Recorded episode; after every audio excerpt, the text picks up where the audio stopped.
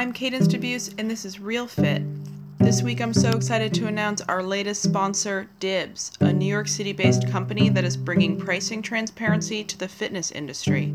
On Dibs, you can book individual classes at a price that is based on real time demand. This means you'll pay a bit less for classes that aren't quite full, have a new instructor, or take place at less popular times. The earlier you book, the better the price.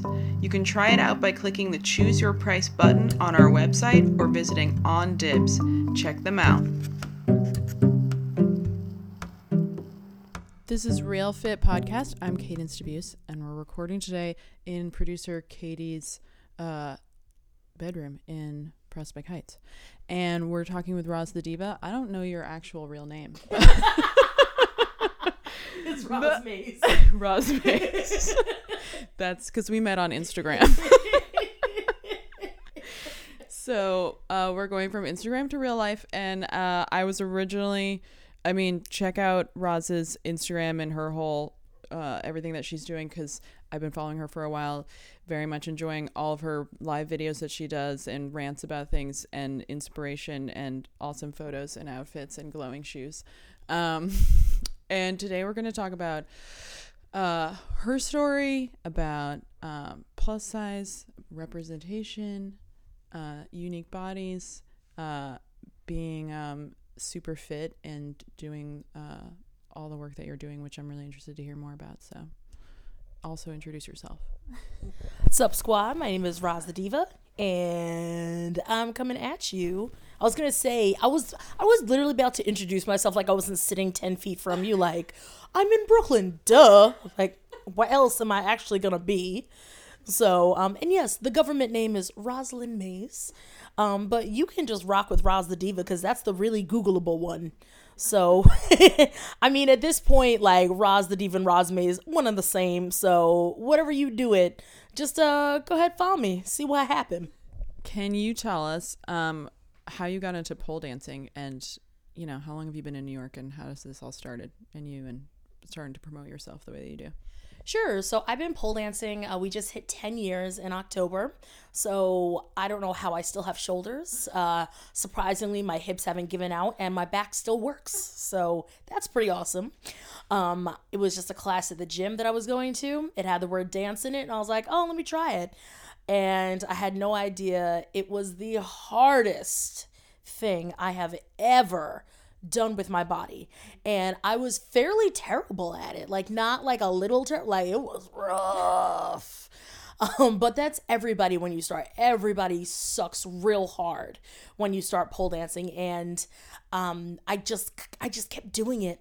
You know it was it was fun. So when i did it it was the best time failing i'd ever have and that's, you know, still to this day what I tell my students. And I've been teaching now for about seven of those 10 years. And I tell them that this is the best time failing you're going to have in a classroom setting. And I think it's pretty true. I like to think that I have a good class, uh, a fun class, uh, if nothing else. And, you know, it's just, it's really been my gateway drug into being a hardcore gym rat and now meathead. And uh, before I was doing this full time, I was uh, a career coach for Brown kids, uh, Brown college students. And essentially, my job was to keep them off of the internet naked and cursing and drinking. And, well, we see how that ended up for me. So. um, so I think originally I got in touch with you because you did a video where you were talking about not wanting to completely align yourself with the plus size movement and also talking about um, being like a very fit person and you had a lot of um, strong feelings about that and a lot of people were writing underneath your photo and then I was like I want to talk to you and I want you to be my podcast. And then we were briefly talking about that outside um, but can you just say a little bit more about that and and um, also your role and your voice, you know, in that as you see it? I still consider myself very much a newbie and a newcomer in the plus size world. Um, and I think a lot of that is because, to me, um, a lot of plus size culture is focused on fashion.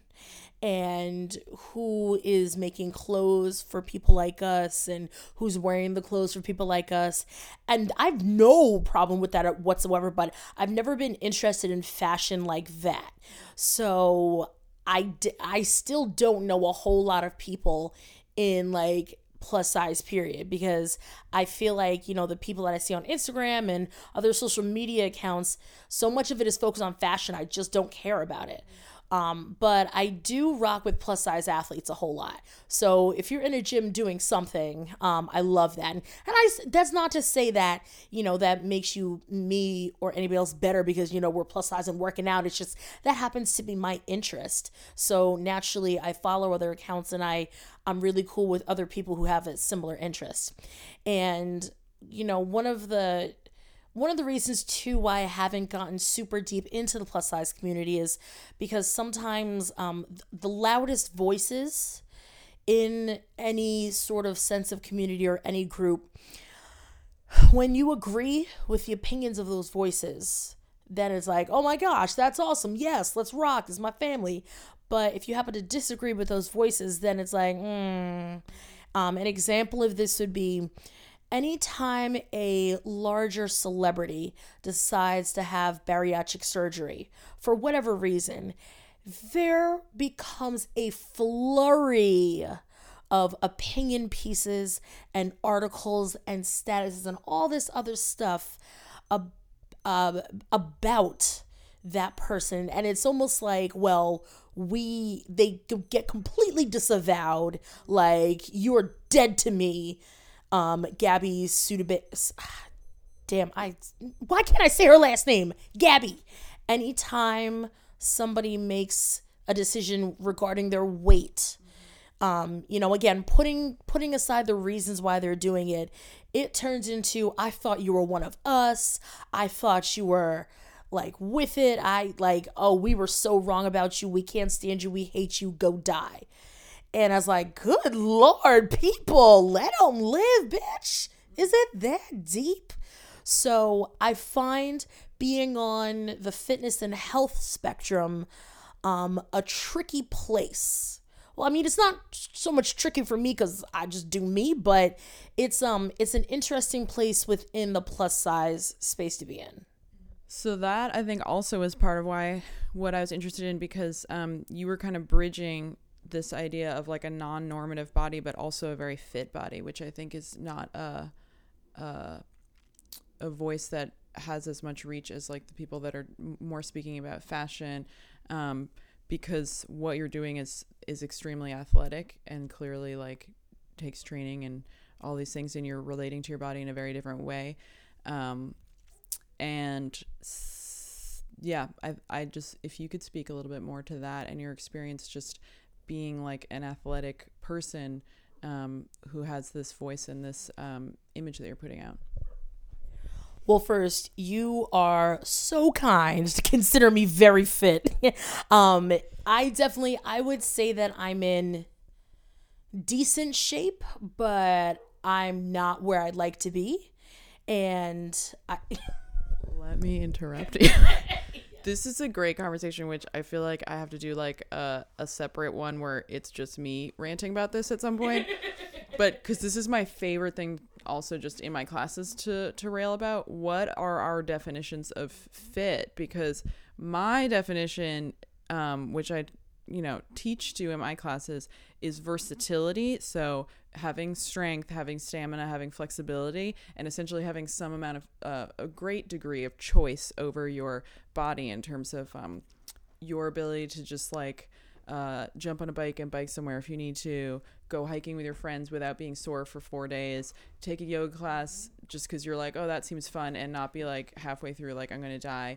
Um, I'm not talking about like running a marathon or, or like a kind of more um, into an athleticism that someone is training for a specific thing.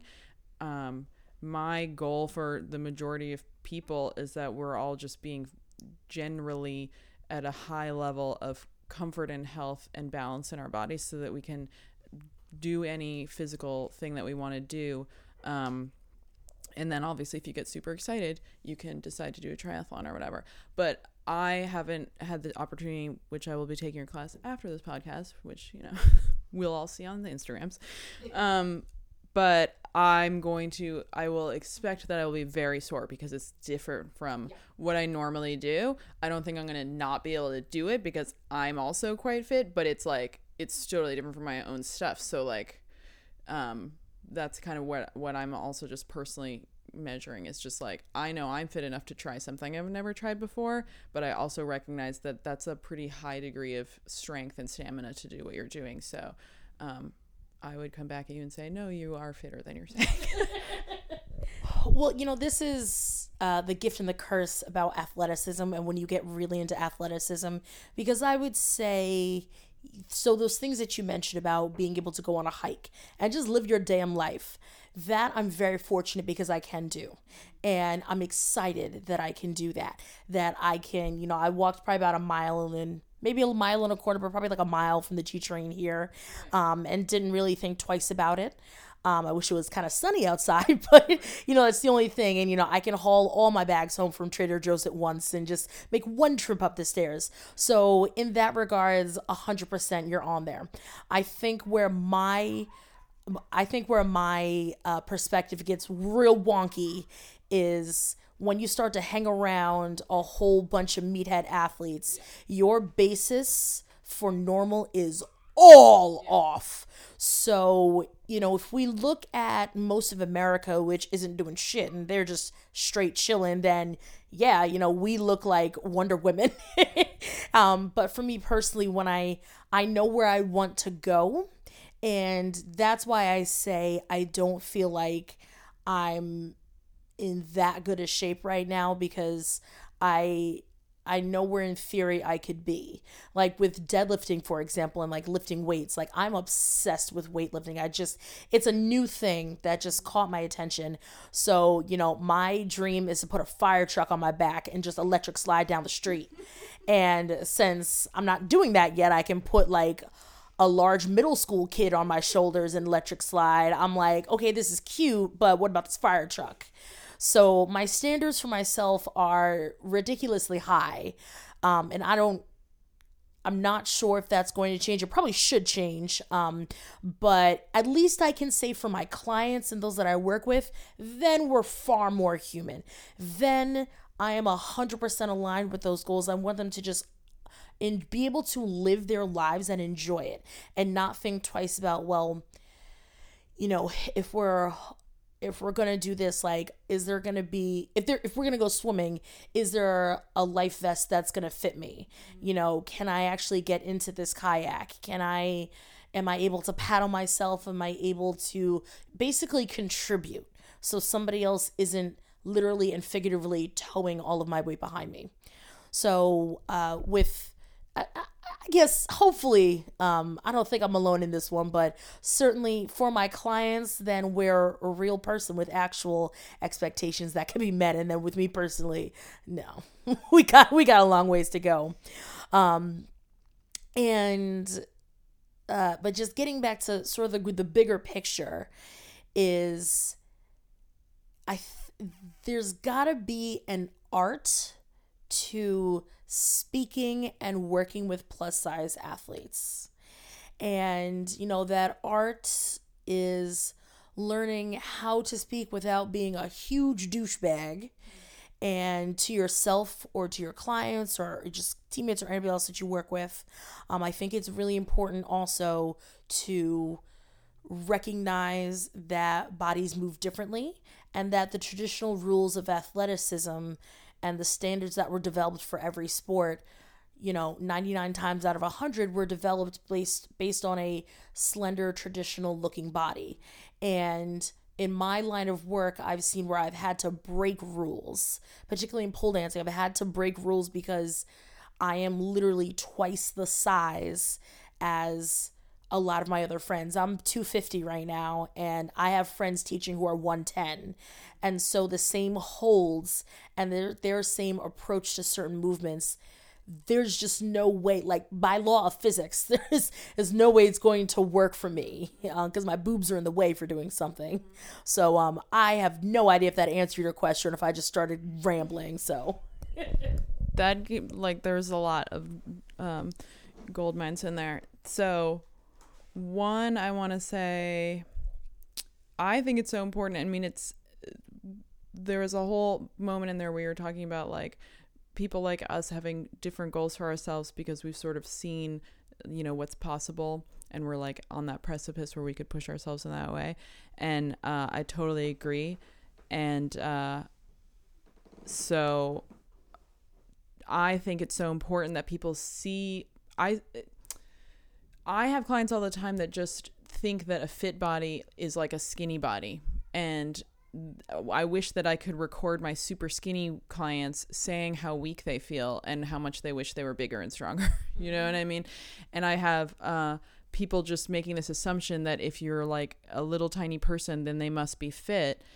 And that that is so often everyone's goal or their measure for themselves of like, oh, I've been going to the gym or I've been doing this new activity, but I'm not any smaller. And it's we're so warped as women that this idea is smaller is somehow you know a better but b fitter which is so rarely the case because if obviously if you're putting muscle on hopefully you're actually filling out in some nice ways but i think um, me as a teacher i know that fit bodies look all in all different ways but i think it's so incredible um, what you're doing just putting yourself out there and um, that's a really nice image of like a hoping you can fit into a kayak and b you're like deadlifting you know, like a fire truck, you know what I mean? and that's not that's not going to be everyone's experience um, of both people who are deadlifting something like that and someone who is having trouble getting into a kayak. Yeah. Those people might also, you know, be like, oh, I never even thought of that. Um, and that also makes me want to um, talk about the other thing we were talking about outside, outside about uh, representation and um, how how you and I dress differently for teaching, which just came up totally like off the cuff out of nowhere. But I think that's uh, useful to talk about more because um, I taught a workshop at the Women's Convention in Detroit, and um, in case people li- listening to this podcast didn't know that I was white, I'm white, and uh, it was. I mean, I thought I understood how uh, representation is powerful, but I didn't. And when I was at the women's convention, I had two experiences that really floored me. One, listening to black women speaking on stage um, to a primarily white audience, and it wasn't a Lauryn Hill concert, which is the last time that I had that experience in 1997. Ooh, I'm not sure she's all the way on the team. She's on her own sub team. That's a whole other thing, but I get it. All you know what I'm saying? Damn, that was a good album. So, uh, that was a powerful experience. And then also, uh, I taught the most diverse group of people that I've ever taught in my life, including disabled people, elderly people, um, children. People were bringing their kids to the class. People of all colors, all backgrounds, people from other countries. It was it was like a just an incredible um, group of people in the room. And then I just kept thinking about how I had nothing to offer them. Um, I interviewed a woman that we had on the podcast before, and I sent her, because she has really terrible back issues, and I sent her a book on um, foot massage with like, you know, little massage balls and posture.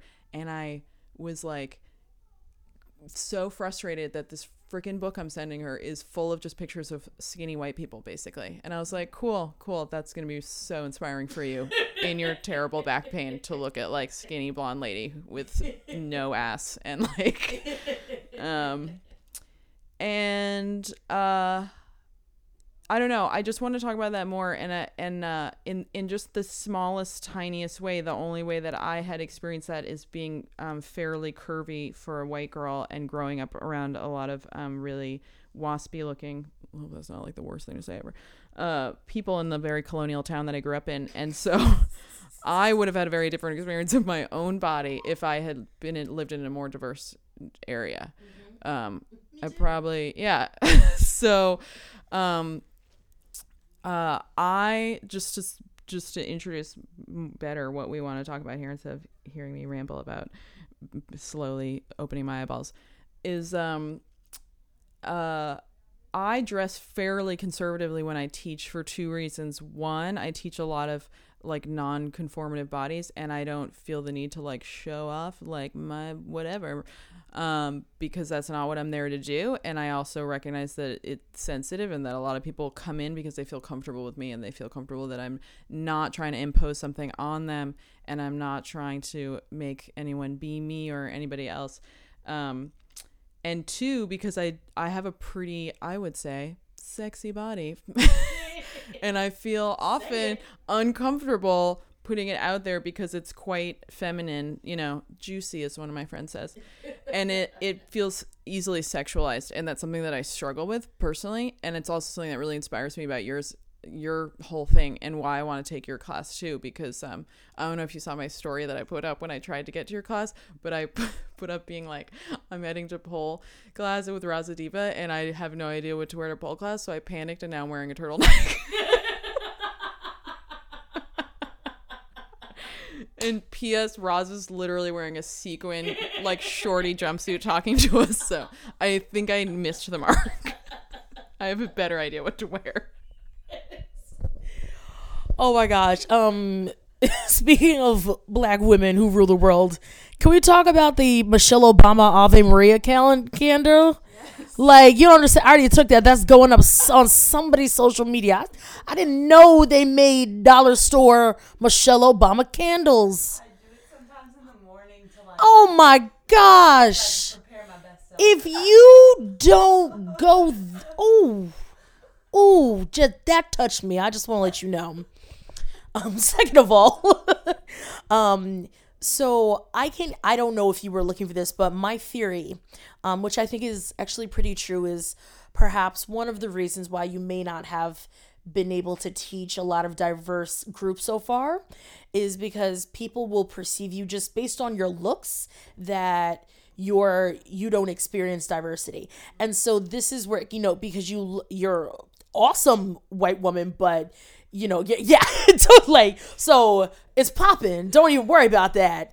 Um but it, but uh, this is where representation where i have an advantage um, is people will travel 90 minutes and cross state lines to work with me. And i ask them why on earth did you come here from pennsylvania this morning to come and take a class with me? Like i feel like you can find a wait in pennsylvania somewhere.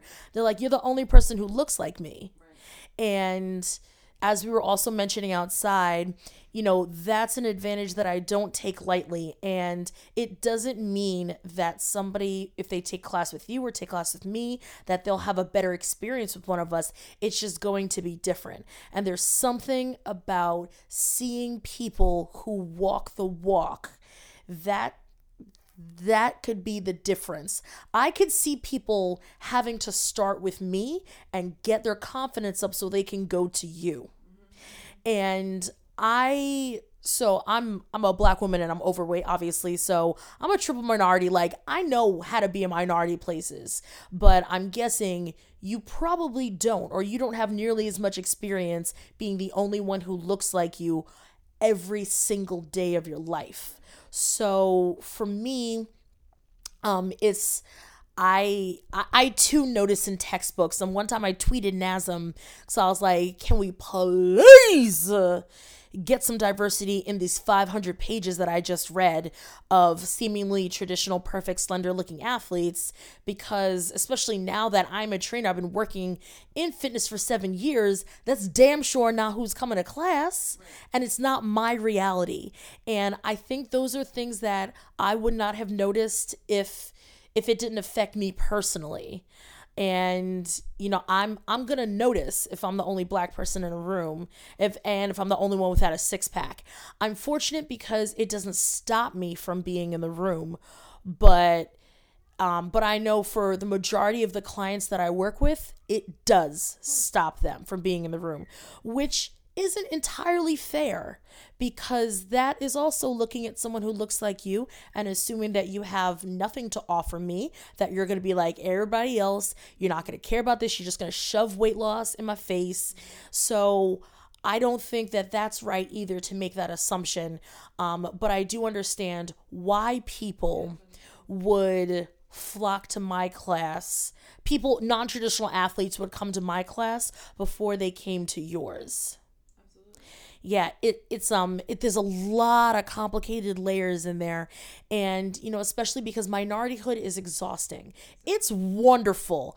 I'm not switching teams for anything because we got Michelle and Beyonce, bruh, bruh, and Oprah. I didn't even get into Oprah yet, so I'm not switching teams for shit. But um, but it's also there's something that's really nice about going someplace and just taking all that baggage, putting it down for five minutes, and having a bloody cocktail, then you know you know you're gonna have to pick up all the bags again. You're gonna have to, you know, still perform, but you just need just a few minutes to sit down and rest. And so that's the best way I can think of describing the importance of representation and diversity. Uh, that was beautifully said.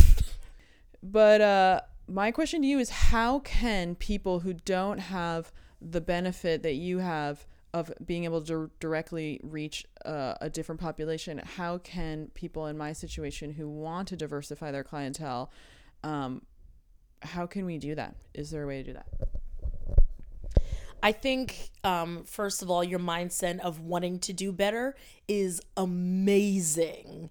And I think one way you could do is go into different spaces go work out in different neighborhoods than where you live. Work, maybe take, even try different activities. Like if your goal is to get more male clients, then you know, if you only go to barre classes, odds are you're not going to see a ton of dudes there as opposed to if you t- if you did something, you know, maybe like this is real sorry gender gendering 101 but like if you went to like football camp you're probably gonna find more dudes there so i think the way to do your to do that is to put yourself into those places or those spaces from something. I think now how people can do that literally just sitting and listening to this right now, go follow some social media accounts that you previously wouldn't have. Maybe it's somebody in a different sport, somebody who does not look like you, does not act like you, something real out there. That doesn't cost any money. It doesn't cost any time. You don't have to go across down to a weird new studio. You can literally insta stalk them. And i think that's a start um, I don't think that's enough to just look. I, I think there's, as you explained before, nothing is going to substitute experience and lived experience. So I think start by seeking out those voices, listening to what those voices have to say. And if you like it, share it. Tell somebody else about what these voices have to say. And because then it's your you know, I'm probably there's probably people listening to this podcast who've maybe never heard of me, which is so amazing. Hey guys, hey. So this is an amazing um, example that you're setting of have somebody who is similar but not kind of but not really and giving me a chance to say something so thank you guys so much for including me and bringing me on this pod- podcast today because it says to me that you do have an actual commitment to diversity and not knowing what the results of this particular podcast might be, you're still willing to put in the work to do it. So I don't take that lightly, and I appreciate that. Well, I really appreciate you um, coming out here. I know we're all three of us hustling, and on my bike ride over here, I was like, I could also rename this podcast Three Really Tired Smart Women in a Room. That's exactly. Who's gonna go to the next gym? I know, seriously. So, um, with that, thank you so much. And um, I keep forgetting to say this, but please, everybody, follow me also because I know some people have found this podcast just randomly. You can find me at Brooklyn Strength on Instagram, and that's where I put most of my stuff. And I'm going to be live streaming and trying to do more of that thing to reach more people. And uh, I'm also hoping to team up with Roz for various fun things. So um, look out for us both. Thank you so much, everybody.